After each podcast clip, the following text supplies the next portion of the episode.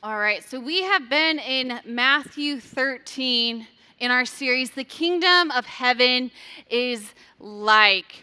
We've spent our time just focusing in Matthew 13. This is just one of the teaching sections um, of many in Matthew that really takes a narrowing focus in on what the kingdom of heaven is like. And before we even started, we wanted to identify what the kingdom was. And the working definition that we've been going with is that the kingdom is God's redemptive rule and reign in Christ. So when we're talking about anything of the kingdom of heaven or the kingdom of God, when we see that in our Bibles, it is this work of God that He is doing, this redemptive rule and reign through Christ. That is Christ's ministry as He is bringing the kingdom. He's bringing about redemption, and we're learning all the ways of what that redemption truly means and what life in His kingdom is like.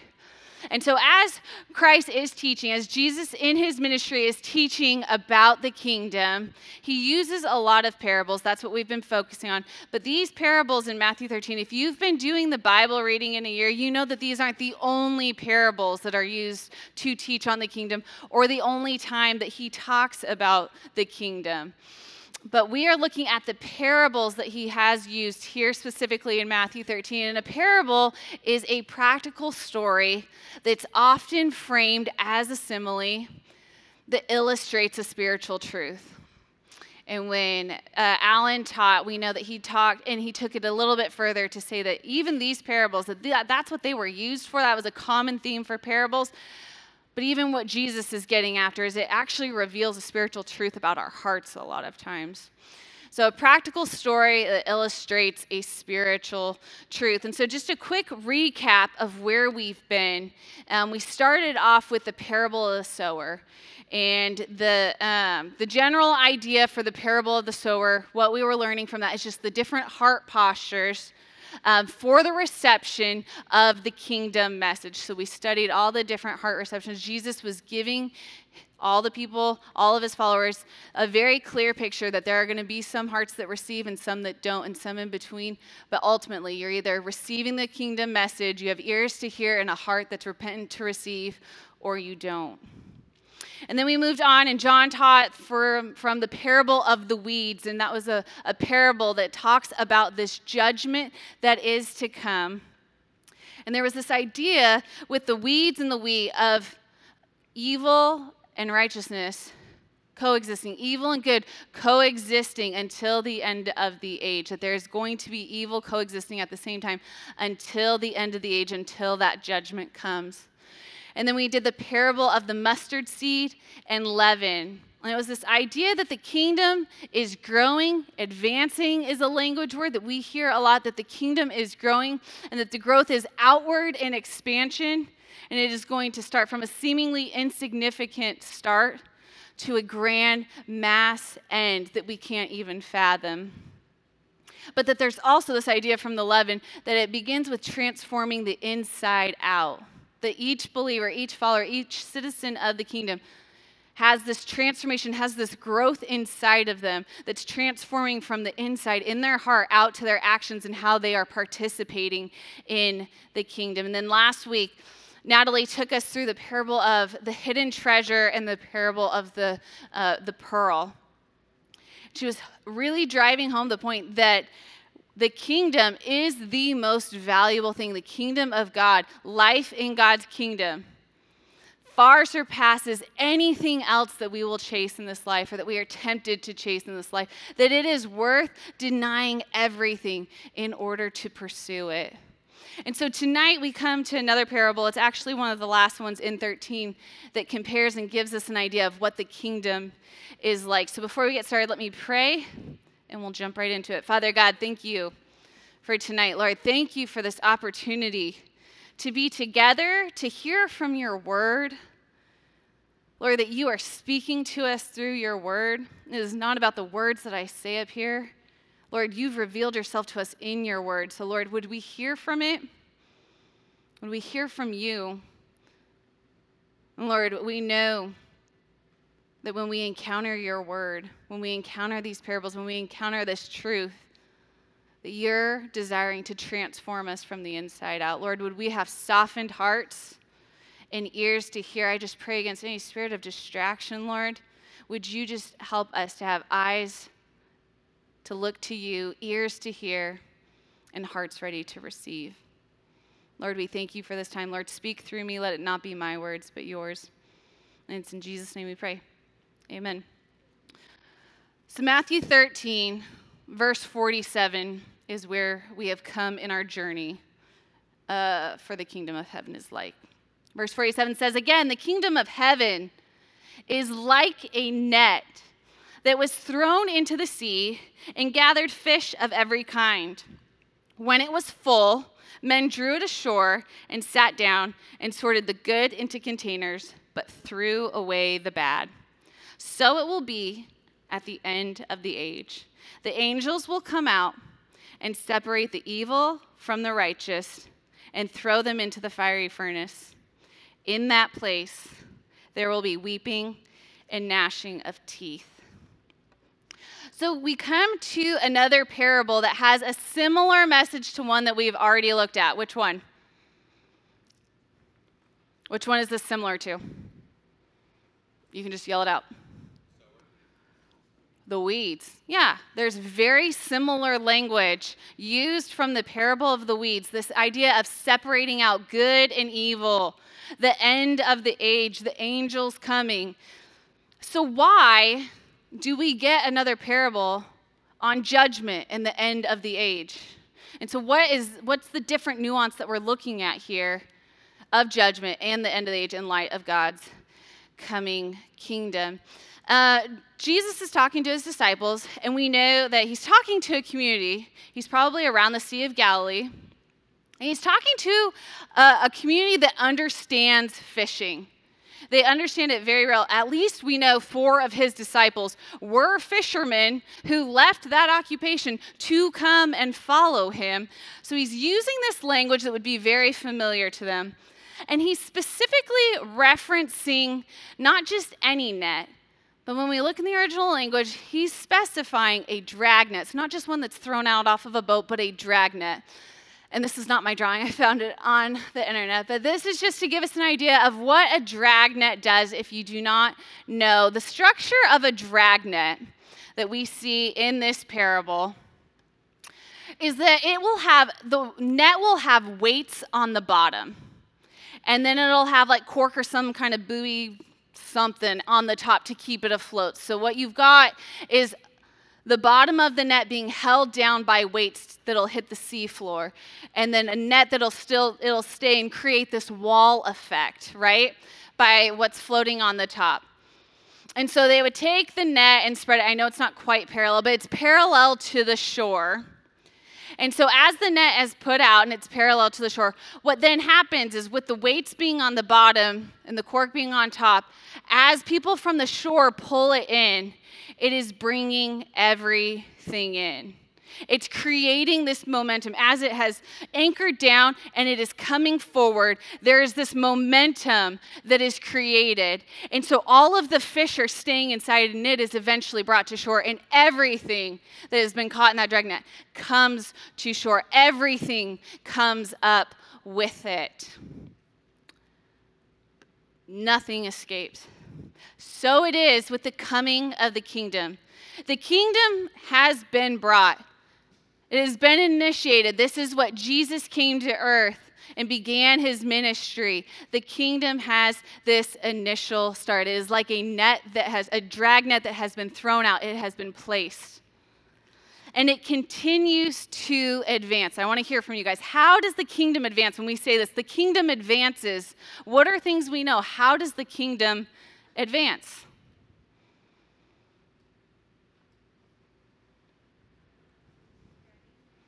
Say that again.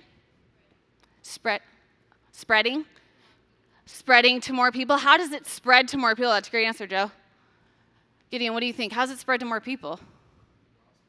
Through the gospel. What has to happen with the gospel? Yeah, you got to tell people. We got to tell people about the kingdom. Thank you guys. God's kingdom advances, like we've talked about with the parable of the mustard seed, that people must hear about it. People must hear that God, He is the authoritative, He is the ruling one, that He is ruling and reigning over His creation by redeeming what is his in the person and work of Christ. And so, Jesus, he's already prepared his disciples that some will receive the message and some will not. But as people hear about the kingdom, they repent. And the gospel begins to transform them from the inside out. Kind of this idea, like we've talked about with the leaven.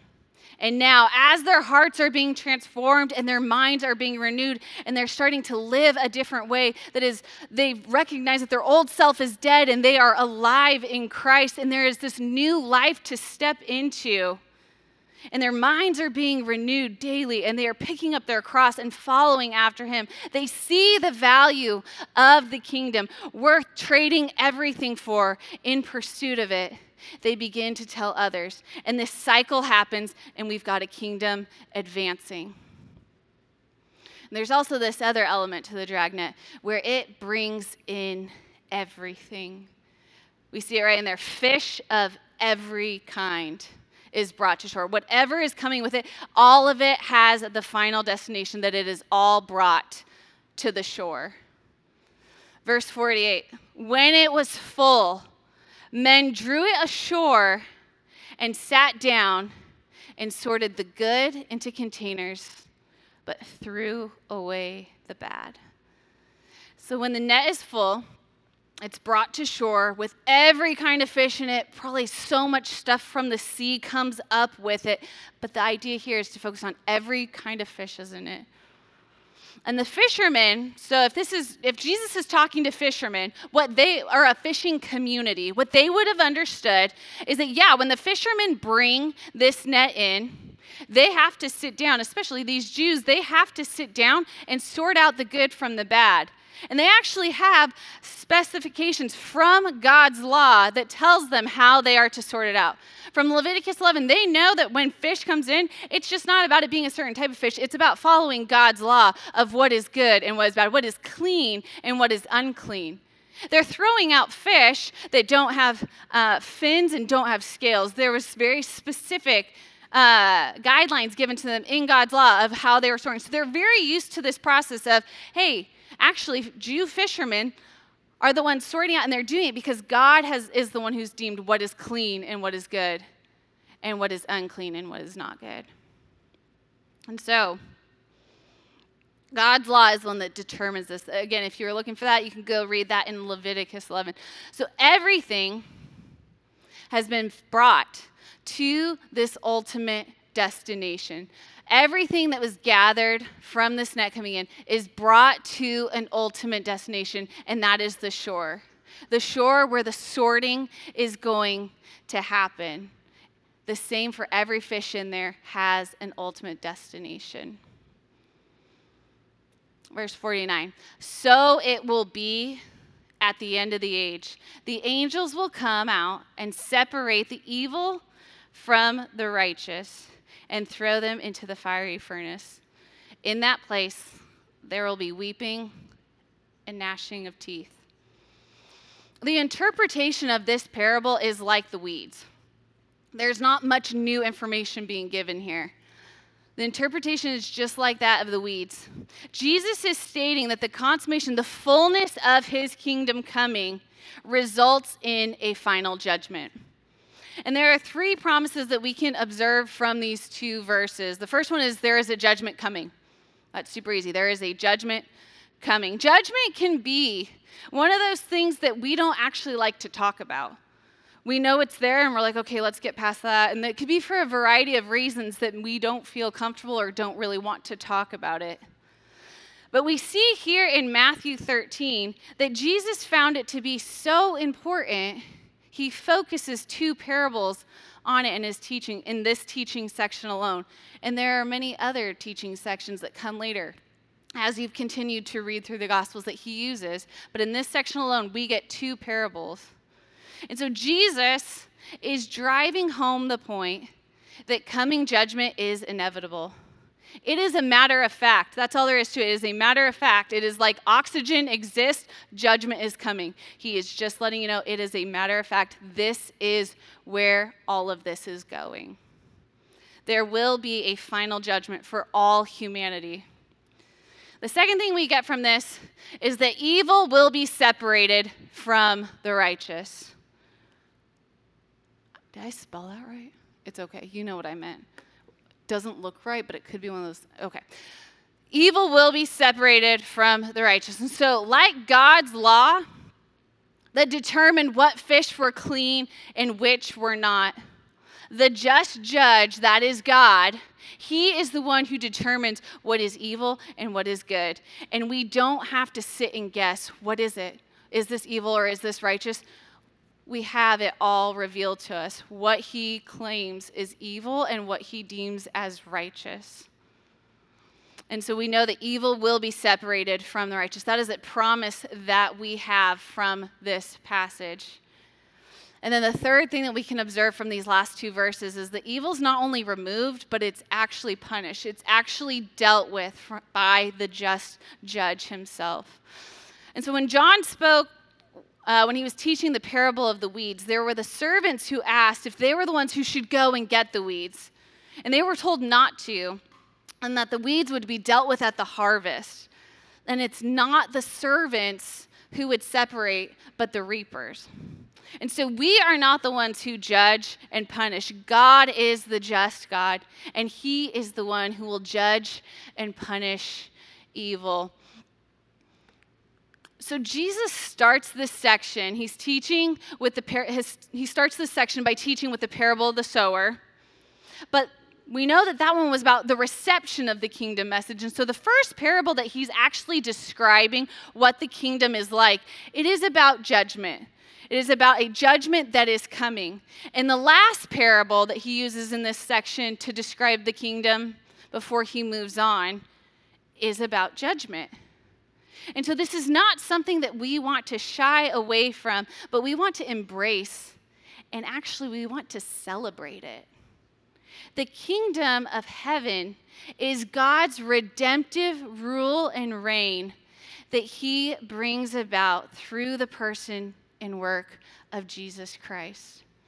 Right here in our parable, we get um, in verse 48, says, when it was full, and verse 49, at the end of the age. Um, so there's this idea that we've been communicating the whole series that there is an initial arrival of the kingdom and a fullness that is yet to come that that will come when jesus returns and that is a hope that we have the fullness that is yet to come should influence our lives now. The fullness of the kingdom that is to come, that should influence our lives now. Um, some of you may know this woman. There was a woman who passed away in our church uh, just a little over a week ago. Her name is Barbara Higgins. Uh, if you know Becky Biebelheimer, that is her mom. Sarah Fox, that is her grandma. Uh, Obi, Ella, Hattie, Nazir, that is their great grandma. Um, she was a wonderful woman. She has an incredible legacy. Um, she has influenced a lot of people over the years with her love for Jesus and seeking his face and seeking the things of his kingdom. She has passed that legacy on to her children and her grandchildren and her great grandchildren. Barbara lived to be 94 years old. And at 94, as she was in her final weeks, and you can see that her body is deteriorating, and you can see that her mind is not as sharp and articulate as it has been, just what the, the, the curse of sin does to our bodies as we come to the end. Um, she wasn't super clear and articulate in the things she would say.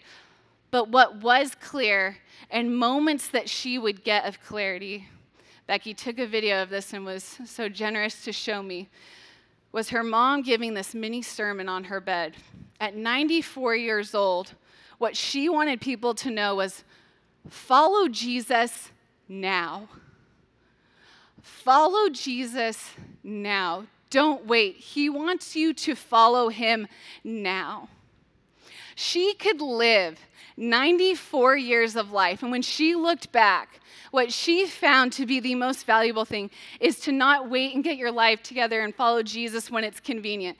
Follow Jesus now. There is an urgency we should sense from Matthew 13. an urgency and a priority that Jesus himself has when he implores the people. He says, Repent, for the kingdom of heaven is at hand. Jesus came to bring the inauguration of his kingdom, provide teaching to understand his kingdom, and he provided a way into his kingdom for those who have ears to hear and hearts to receive. And he provided a warning for what is to come at the consummation of his kingdom a judgment of evil and righteousness. So, as we're looking at how Jesus talks about the kingdom, do we sense that urgency? Do we feel that urgency in our lives? When we're reading his message, when we're hearing his call that he implores us to repent, for the kingdom is at hand, do we sense that urgency? Have we responded to the gospel message? Do we understand the gospel message? Do we understand that I am a sinner? I, Brooklyn Meeker, I am a sinner. Ephesians tell me I was by nature a child of wrath that I was dead in my transgressions, but that Jesus came, that he lived the perfect life, the sinless life. He is the spotless lamb. And that he went to the cross not for anything that he had done, but for my sin, for your sin. He went and took the punishment that our sin deserves. And he conquered sin and death and he did, because he did not stay dead. He rose and he conquered sin and death and he is the one who has ascended in heaven and he is on his throne and he will return. Do we understand the gospel message? That he is calling me to repent and receive his grace and mercy and to follow him in a holy, that I was dead in my transgression, but I have been raised to life in Christ, and that I have this newness of life to walk in, not in order to get him to like me. He already did the most loving thing when my back was turned to him. Do we sense the urgency? Have we responded to the gospel message? And do our priorities align with that urgency? Jesus warned us of the judgment that is to come. He's very gracious and he's very kind. He brought his kingdom. He taught about how good life is in his kingdom. And we don't have to guess at what is at the end of the second coming of Jesus. He tells us very straightforward. He gives us a warning and he gives us the solution and the answer. He gives us the answers to the test. He took the test for us he gives us a warning. Do we love people enough to do the same for them? Do we love people enough to warn them that, hey, everything is being brought to the shore? Everything has the same final ultimate destiny, that we are all being brought to a judgment. For those that are in Christ, it is His righteousness that covers us. And those who are not, that there is an eternal separation from the Father that is unimaginable. Again, we are not judging, we're just warning. We have to talk about that with our friends. With this is the room where we talk about what does that look like? Because we can get this sense of urgency and be like, okay, what do I do with that? I'm not just going to run into Target and be like, there's a judgment coming. Because nobody's going to want to talk to me. Nobody's going to want to hear that. They are going to want me to be escorted from the store. But there are people in my life. There are family members, there are aunts, there are uncles who I have. And I need to be seeking the Lord. And I need to be letting that urgency that I get when I read his word say, okay, how am I how am I going to be in conversation with them? What opportunities do I have? Do I do I have these opportunities to walk into and just to give them the warning, this is what's coming. But this is the hope that we have. Again, we don't judge people, we warn them, and we lead people in the hope that Jesus has made a way for us to enter as citizens of his kingdom. We're going to close with a song, and then we will have some time to discuss this a little bit further in our small groups. But let me pray. God, you are holy, you are good, you are just. You are the just judge, Lord. And God, we thank you for your judgment. We thank you that there is going to be a day when you remove the evil from this world. Lord, there is evil in me. But by your grace and by the blood of Jesus, you are transforming me from the inside out. You are sanctifying me. And Lord, there is going to be a day when you return, when those who are followers of you will step into full glory. Lord, the evil will not be there. And so we celebrate your judgment, that you're a good God. Lord, as we hear from your word and as we discuss it, Lord, would we sense that urgency and would it inform our priorities, Lord? Would it inform what we find most important to be seeking after? And Lord, I just thank you for your grace that you are continually working this in us. Lord, there are days where we mess up. There are days when we're apathetic. We are not urgent about this. Lord, thank you for your forgiveness.